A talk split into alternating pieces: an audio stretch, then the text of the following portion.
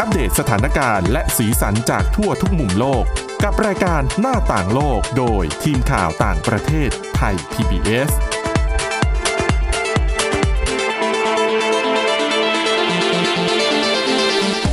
สวัสดีค่ะ ต้อนรับสู่รายการหน้าต่างโลกค่ะ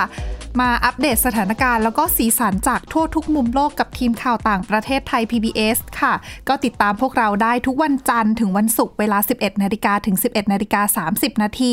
ทางไทย PBS Digital Radio หรือว่าฟังย้อนหลังได้ที่ www.thaipbs radio.com นะคะ วันนี้ก็มาพบกับพวกเราอีกครั้งกับคุณวินิษฐาจิตกรี แล้วก็ดิฉันทิพย์ตะวันเทระในยพงค์ค่ะ ค่ะ สวัสดีค่ะ สวัสดีค่ะ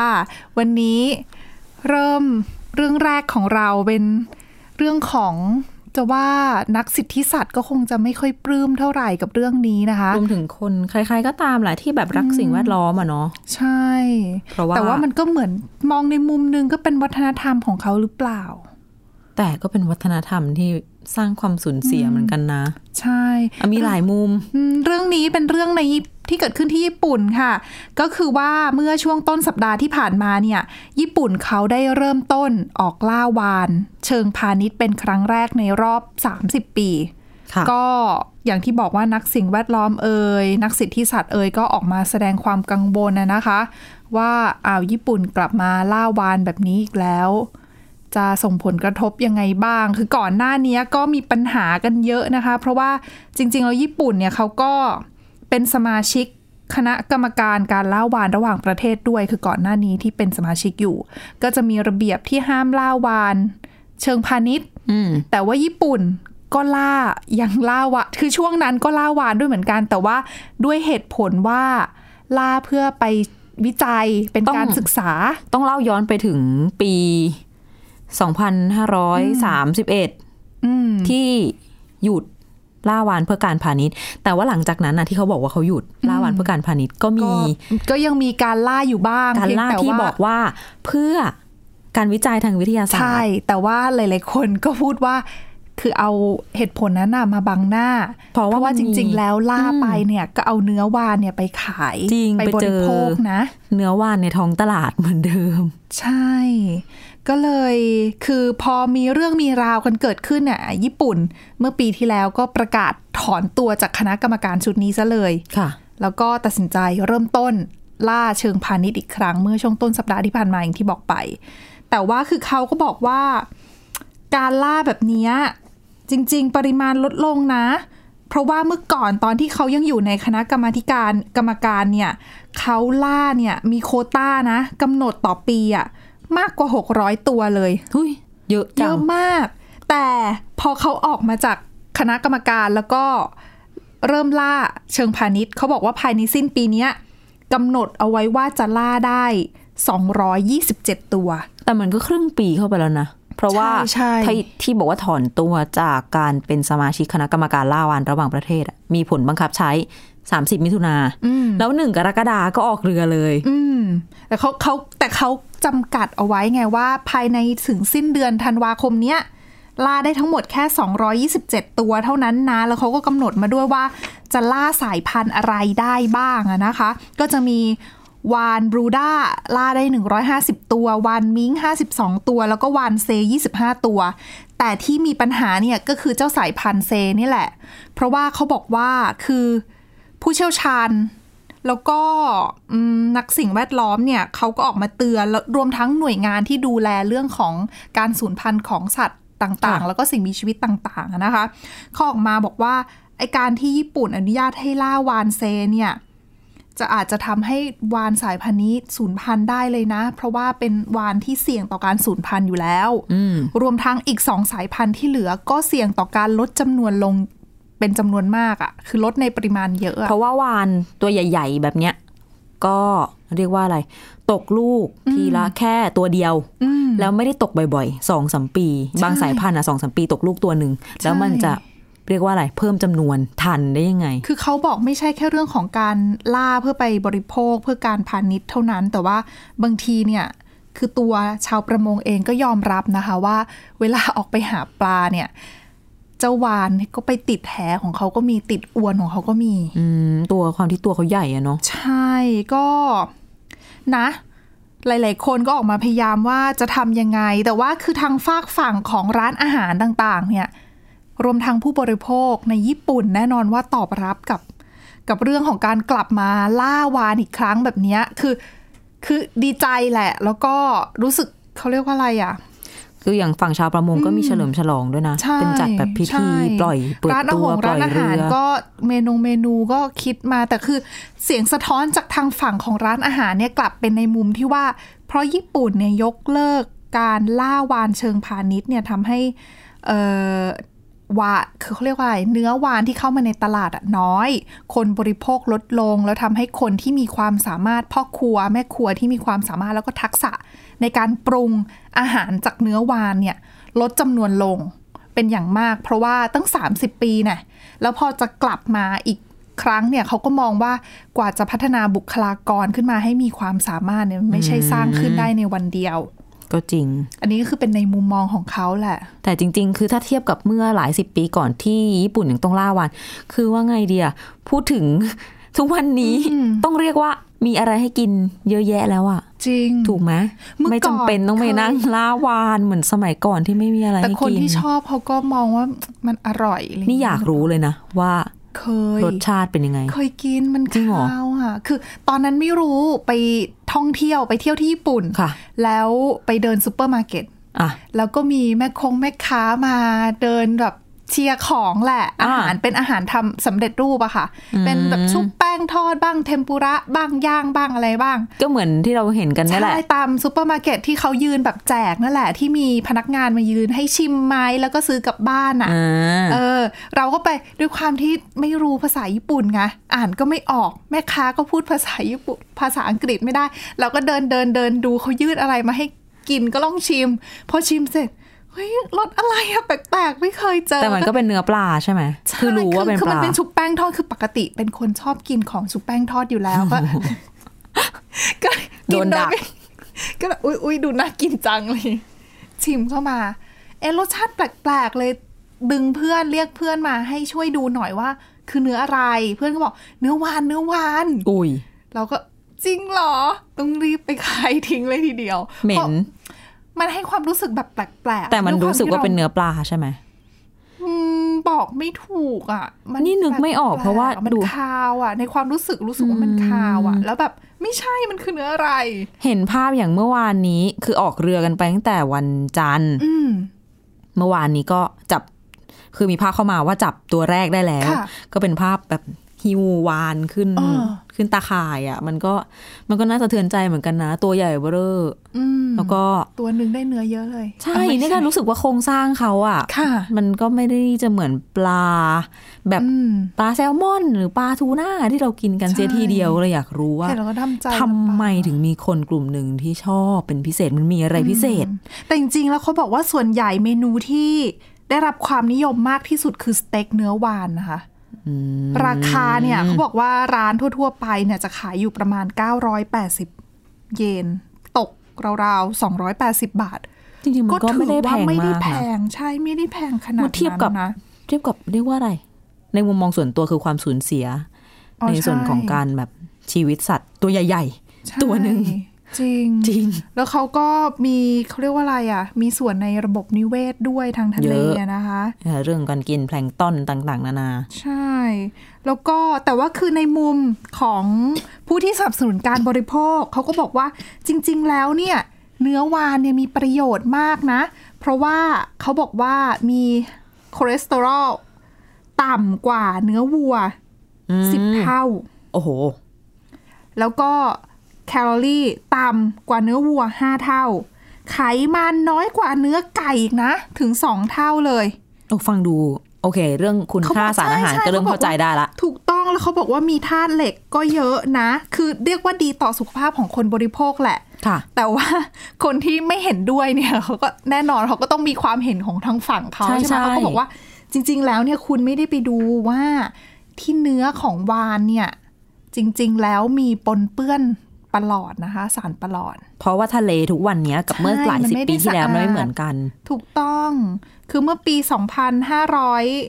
58 เนี่ยเขาพบว่าคือเอามาทดสอบแล้วเนี่ยระดับสูงทีเดียวสำหรับเนื้อวานที่จำหน่ายอยู่ในญี่ปุ่นนะนะคะ ก็น่าเป็นห่วงแหละถ้าบริโภคเยอะๆ ไม่ดี แต่ว่าก็อย่างที่บอกไปไม่ว่าจะเป็นสเต็กซาชิมินะคะ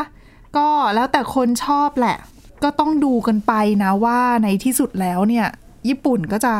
ปล่อยไป เรื่อยๆ หรือเปล่าแต่จริง ๆ ไม่ใช่แค่ญี่ปุ่นที่เดียวจะว่าไปที่ล่าวาน เพราะว่าประเทศอื่นๆ ก็ล่าวานด้วยเช่นเดียวกัน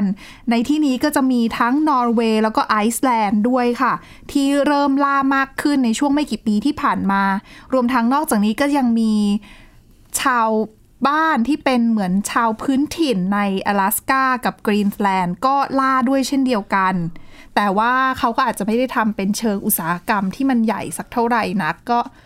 ก็เลยทำให้ไม่ค่อยถูกจับตามองเท่าไหร่ แต่ด้วยความที่ญี่ปุ่นเนี่ยบริโภคกันเยอะ แล้วก็ล่าอุปกรณ์ต่างๆ ของเขาเนี่ยก็ทันสมัยมาก ก็เลยทำให้ทำให้เป็นที่จับตามองของทั่วโลก เรือนี่ยำลำใหญ่โต อุปกรณ์ครบ คือแบบใช่พร้อมล่าจริง ใช่ค่ะก็แล้วก็เรื่องต่อไปนะคะ เราอาจจะข้ามไปคนละทวีปนิดนึงไปต่อกันที่ฝรั่งเศสค่ะ เป็นเรื่องของสิ่งแวดล้อมอีกเหมือนกันเรื่องนี้ เมื่อช่วงเมื่อวันจันทร์ที่ผ่านมาทางกรุงปารีสของฝรั่งเศสเนี่ยเขาได้ออกระเบียบตัวใหม่มานะคะ ห้ามใช้รถยนต์ที่ใช้น้ำมันดีเซล ซึ่งมีอายุการใช้งานมากกว่า 13 ปีขึ้นไปๆค่ะ ขับเข้ามาในตัวเมือง ไม่ว่าจะเป็นรถยนต์ รถมอเตอร์ไซค์หรือว่ารถบรรทุกคือห้ามหมดเลย แล้วก็เพราะว่าเขาต้องการที่จะมาต่อสู้กับรับมือกับตัวปัญหามลพิษทางอากาศในปารีสที่ที่เป็นปัญหาที่รุนแรงมากทีเดียวสำหรับรายละเอียดเดี๋ยวกลับมาติดตามในช่วงต่อไปค่ะค่ะ หน้าต่างโลกโดยทีมข่าวต่างประเทศไทย PBS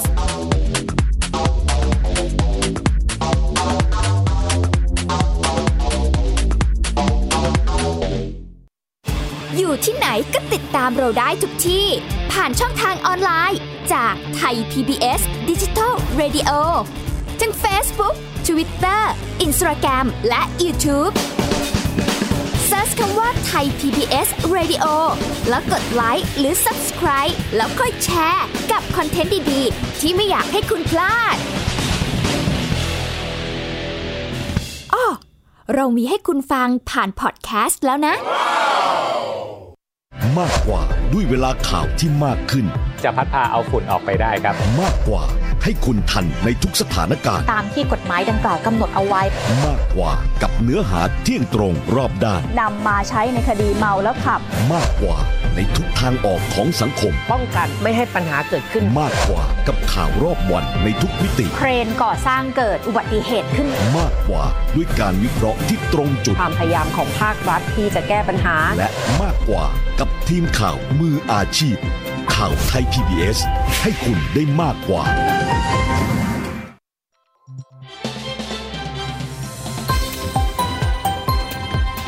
คุณกำลังรับฟังไทย PBS ดิจิทัล Radio วิทยุข่าวสารสาระ เพื่อสาธารณะและสังคม หน้าต่างโลกโดยทีมข่าวต่างประเทศไทย PBS กลับมาพบกับช่วงที่ 2 ของรายการหน้าต่างโลกค่ะ ยังอยู่กันที่เรื่องเดิมที่ทางการกรุงปารีสออกมา ห้ามไม่ให้ใช้รถ ที่ใช้น้ำมันดีเซล แล้วก็มีอายุการใช้งานเกิน 13 ปีขึ้นไปเนี่ยนำมาขับในตัวเมืองนะคะ โดยเขาบอกว่าถ้านำมาใช้เนี่ยผู้ขับขี่จะถูกปรับนะคะสำหรับรถมอเตอร์ไซค์หรือว่ารถจักรยานยนต์เนี่ยจะโดนปรับ 68 ยูโร แล้วก็ถ้าเป็นรถบรรทุกหรือว่ารถโดยสารเนี่ยจะโดนปรับสูงถึง 135 ยูโรค่ะ ซึ่งจริงๆแล้วเนี่ยนี่ก็ถือเป็นมาตรการล่าสุดนะคะ ที่ทาง กรุงปารีสออกมาเพื่อที่จะจัดการกับปัญหาเรื่องของมลพิษ เพราะว่าจากรายงานขององค์การ Greenpeace เนี่ยที่เป็นองค์กรด้านสิ่งแวดล้อมนะคะเขาบอกว่าจริง ๆ แล้วเนี่ยปารีสถือได้ว่าเป็นเมืองหลวงที่มีมลพิษทางอากาศเลวร้ายที่สุดในยุโรปตะวันออกตะวันตกนะ จริง ๆ ก็เข้าใจได้นะที่เขาห้าม เพราะว่าคิดดูรถสิบกว่าปีใช่เครื่องยนต์จะเก่าขนาดไหน แล้วจะมีควันไอเสียใช่ขนาดไหน แล้วไม่ได้ใช้เบนซินที่ ปลอดสารตะกั่วยิ่งแบบร้ายแรงเข้าไปใช่อีกถูกต้องค่ะ แล้วเขาบอกว่ามลพิษในทางอากาศของปารีสเนี่ย แย่กว่า คือดิฉันไม่คิดว่ามันจะว่าว่าจะแย่กว่าเมืองนี้อะกรุงที่มานิลาของฟิลิปปินส์เพราะว่าคุณทิพย์ตะวันไปสัมผัสกรุงมะนิลามาแล้ว เราไปด้วยกันมาแล้ว คือเขาบอกว่าคือโดยส่วนตัวพอไปกรุงมะนิลาเนี่ยรู้สึกว่า อุ้ยแบบ มองไปในท้องฟ้าบนท้องฟ้า อากาศมันไม่ มันไม่เคลียร์บังเอิญม่ไปลดเป็นช่วงโปร่อะที่มันครึมด้วยไงอืมถ้าเกิดได้ไปสัมผัสในฤดูอื่นอะอาจจะไม่อาจจะรู้สึกแย่เท่านี้ก็จะจริง ๆ ก็คือแบบคล้าย ๆ กับกรุงเทพแต่แย่กว่า เพราะร้อนกว่าเหรอหรือเพว่าราะอากาศมันแย่เพราะรถติดเยอะกว่า ถ้าถามดิฉันนะเพราะรู้สึกว่าอืมถ้าในย่านใจกลางเมืองเราอะจะเหม็นควันก็ตรงใช่ที่มีรถไฟฟ้าเนี่ยใช่พูดถึงในใช่กรุงเทพสมมติไปสยามอืมมีสถานีรถไฟฟ้า BTS แล้วเออแล้วเหมือนกักควัน อยู่ทำข้างให้ล่างเขาวนอยู่ข้างล่างใช่แล้วใช่สมมติไหเรานั่งรถเมย์ที่เป็นรถเมย์ร้อนอะมันก็จะแบบโอ้โหดมไปเต็มๆหรือว่าตอนไฟแดงอืมอืมก็จะเหม็นค่ะแต่มานิลาคือทุกที่ที่เพราะว่ามันติดแบบสเส้นที่ติดก็คือติดติดไม่รู้กี่กิโล แล้ววันไหนที่ติดแบบไม่ติดก็คือกระดิกติดไม่รู้จะติดยังไง ไม่รู้จะอธิบายยังไงแล้วแบหายบใจตรงไหนก็เหม็แล้วนคือเหม็นแบบเหม็นมากแล้วในอากาศจะรู้สึกว่าแบบ ฟุ้งอยู่ตลอดเวลาเหมือนมีฝุ่นอยู่ก็ในถ้าอากาจัศบตลอดเวลาจับพวกอะไรที่แถวถนนจะดำๆหมดใช่เลยอะเป็นเขมเหลาเลอะแต่ว่ามืหมดเขาบอกว่าที่ปารีส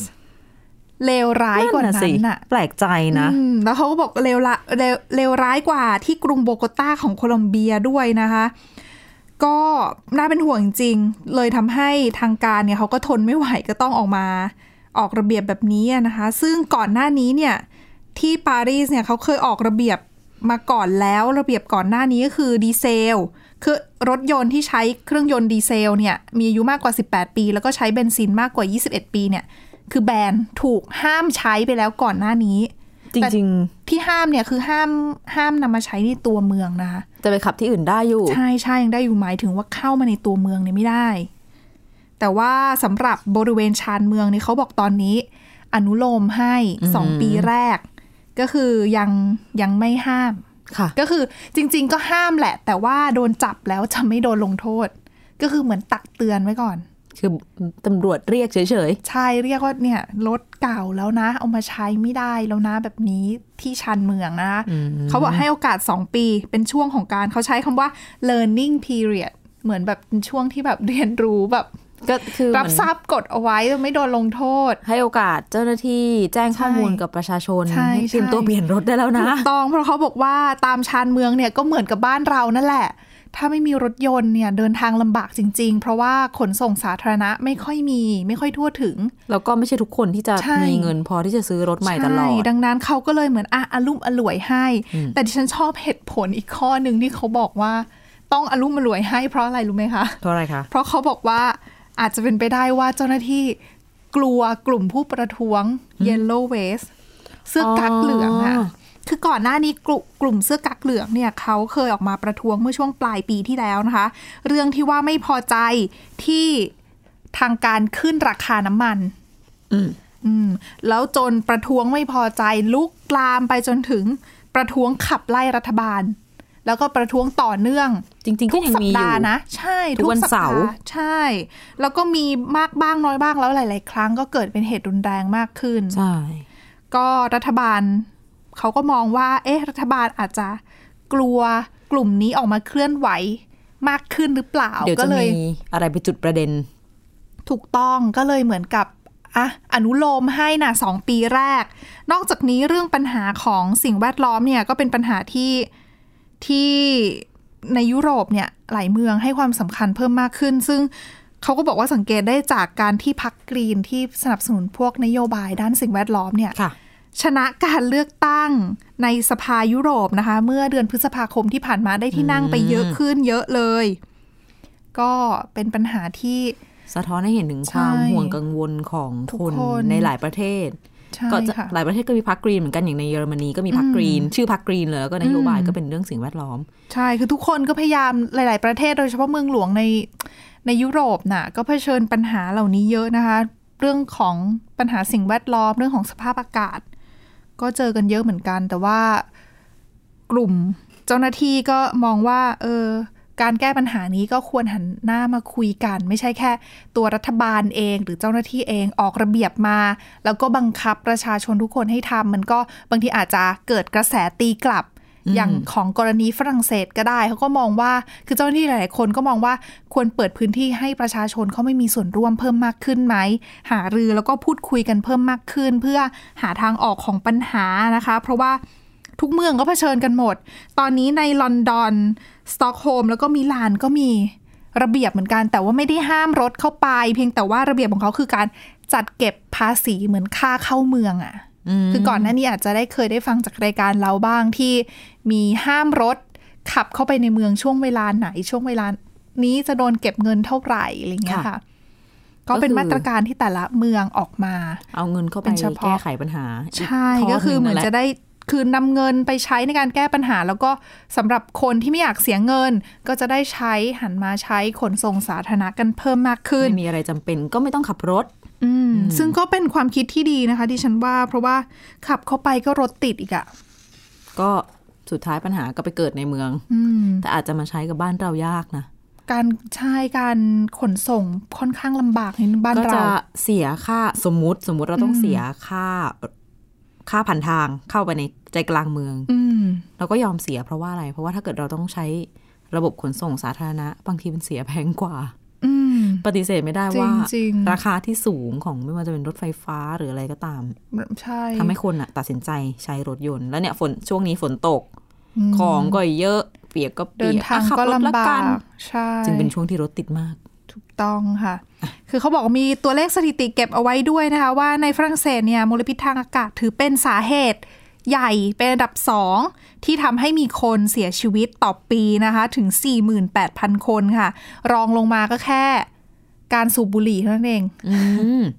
แถมมากกว่าการดื่มแอลกอฮอล์ด้วยนะ เครื่องดื่มแอลกอฮอล์จริง ๆ ก็คือได้รับควันพิษคล้ายกับการได้รับควันบุหรี่ ใช่ ดังนั้นเนี่ยก็เขาก็ออกมาสนับสนุนนะคะ ขี่จักรยานกันเถอะหรือว่าเดินกันเถอะ น่าจะช่วยได้ค่ะ อืม ก็เป็นทางเลือกที่ดีสำหรับเมืองที่มีทางจักรยานใช่และปลอดภัยสำหรับการขี่ใช่พูดถึงค่ะจักรยานแล้วมาพูดถึงเรื่องเท้าอืมปิดท้ายรายการในวันนี้ มีคำถามคือว่าทำไมเท้าของคนเราอะ จึงยาวขึ้นมาสองขนาดในช่วง 40 ปีที่ผ่านมา หลายคนอาจจะยังไม่รู้แต่มันคืออวิวัฒนาการของในช่วง 40 ปีที่ผ่านมา มนุษย์เราเนี่ยมีเท้าเรียกพูดง่ายๆ ภาษาปากก็เท้าใหญ่ขึ้นสองเบอร์อืม40ไม่ปีนี้ไม่ใช่การเดินเยอะด้วย ไม่ใช่เดินอยู่เขาบอกว่าเท้าของมนุษย์เนี่ยมีวิวัฒนาการชัดเจนเหมือนกับอวัยวะอื่นๆ ไม่ว่าจะเป็นฟันดวงตาอะไรเงี้ยนะคะ เหตุผลที่เท้าของเราโตขึ้นสองเบอร์เนี่ยเพราะอะไรเขาบอกว่าเทียบกับเมื่อห้าแสนปีก่อน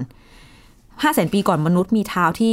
ทำแข็งแรงเราเนี่ยจะเดินได้ไกลอย่างมาก แล้วก็วิ่งได้เร็ววิ่งล่าสัตว์ค่ะเมื่อหลายแสนเพราะปีต้องมาใช้แล้วเท้าเยอะใช่ส่วนโค้งบนเท้าเราจะมีความยืดหยุ่นมีความแข็งแรง เมื่อก้าวเดินเท้าจะแปลงน้ำหนักร่างกายประมาณ 15%ให้เป็นแรงส่งในการก้าวเดินเหมือนสปริง เด้งตัวอย่างนี้ ย้อนกลับมา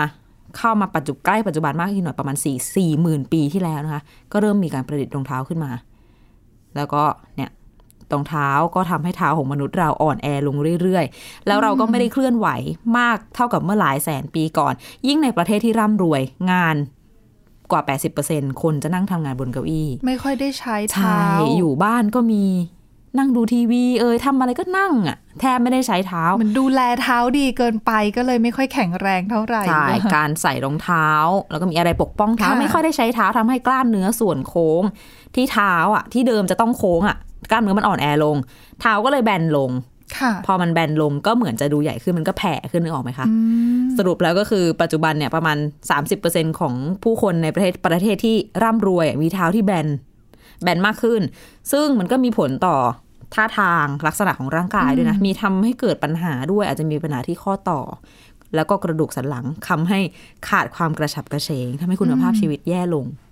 อืมเป็นคำตอบสั้น ๆ ของว่าทำไม 40 ปีที่ผ่านมาเท้าของมนุษย์โดยเฉลี่ยถึงใหญ่ขึ้น 2 เบอร์ แต่เขามีทางแก้ฝากไว้สั้น ๆ คือ ให้ฝึก เกรงกล้ามเนื้อที่เท้ายังไงฝึกเขย่งส้นเท้าอ๋ออมค่ะให้ช่วยส่วนโค้งอะ นึกถึงหลังเท้าอะให้กล้ามเนื้อตรงนั้นอะ จะแข็งแรงขึ้นทำให้เขเราย่งอะส้นเท้าหมายความว่าก็ก็คืคืออเอาเขย่งส้นเท้าเขย่งหรือว่าก็เอาคือการส้นเขย่งเท้าวางก็คือการเขย่งใช่นั่นแหใช่ละใช่เขย่งขึ้นมายืนบนปลายเท้าเขย่งคือยกอ่าส้นเท้าขึ้นอ่าอ่าก็คือการบริหารหลังเท้าก็จะมี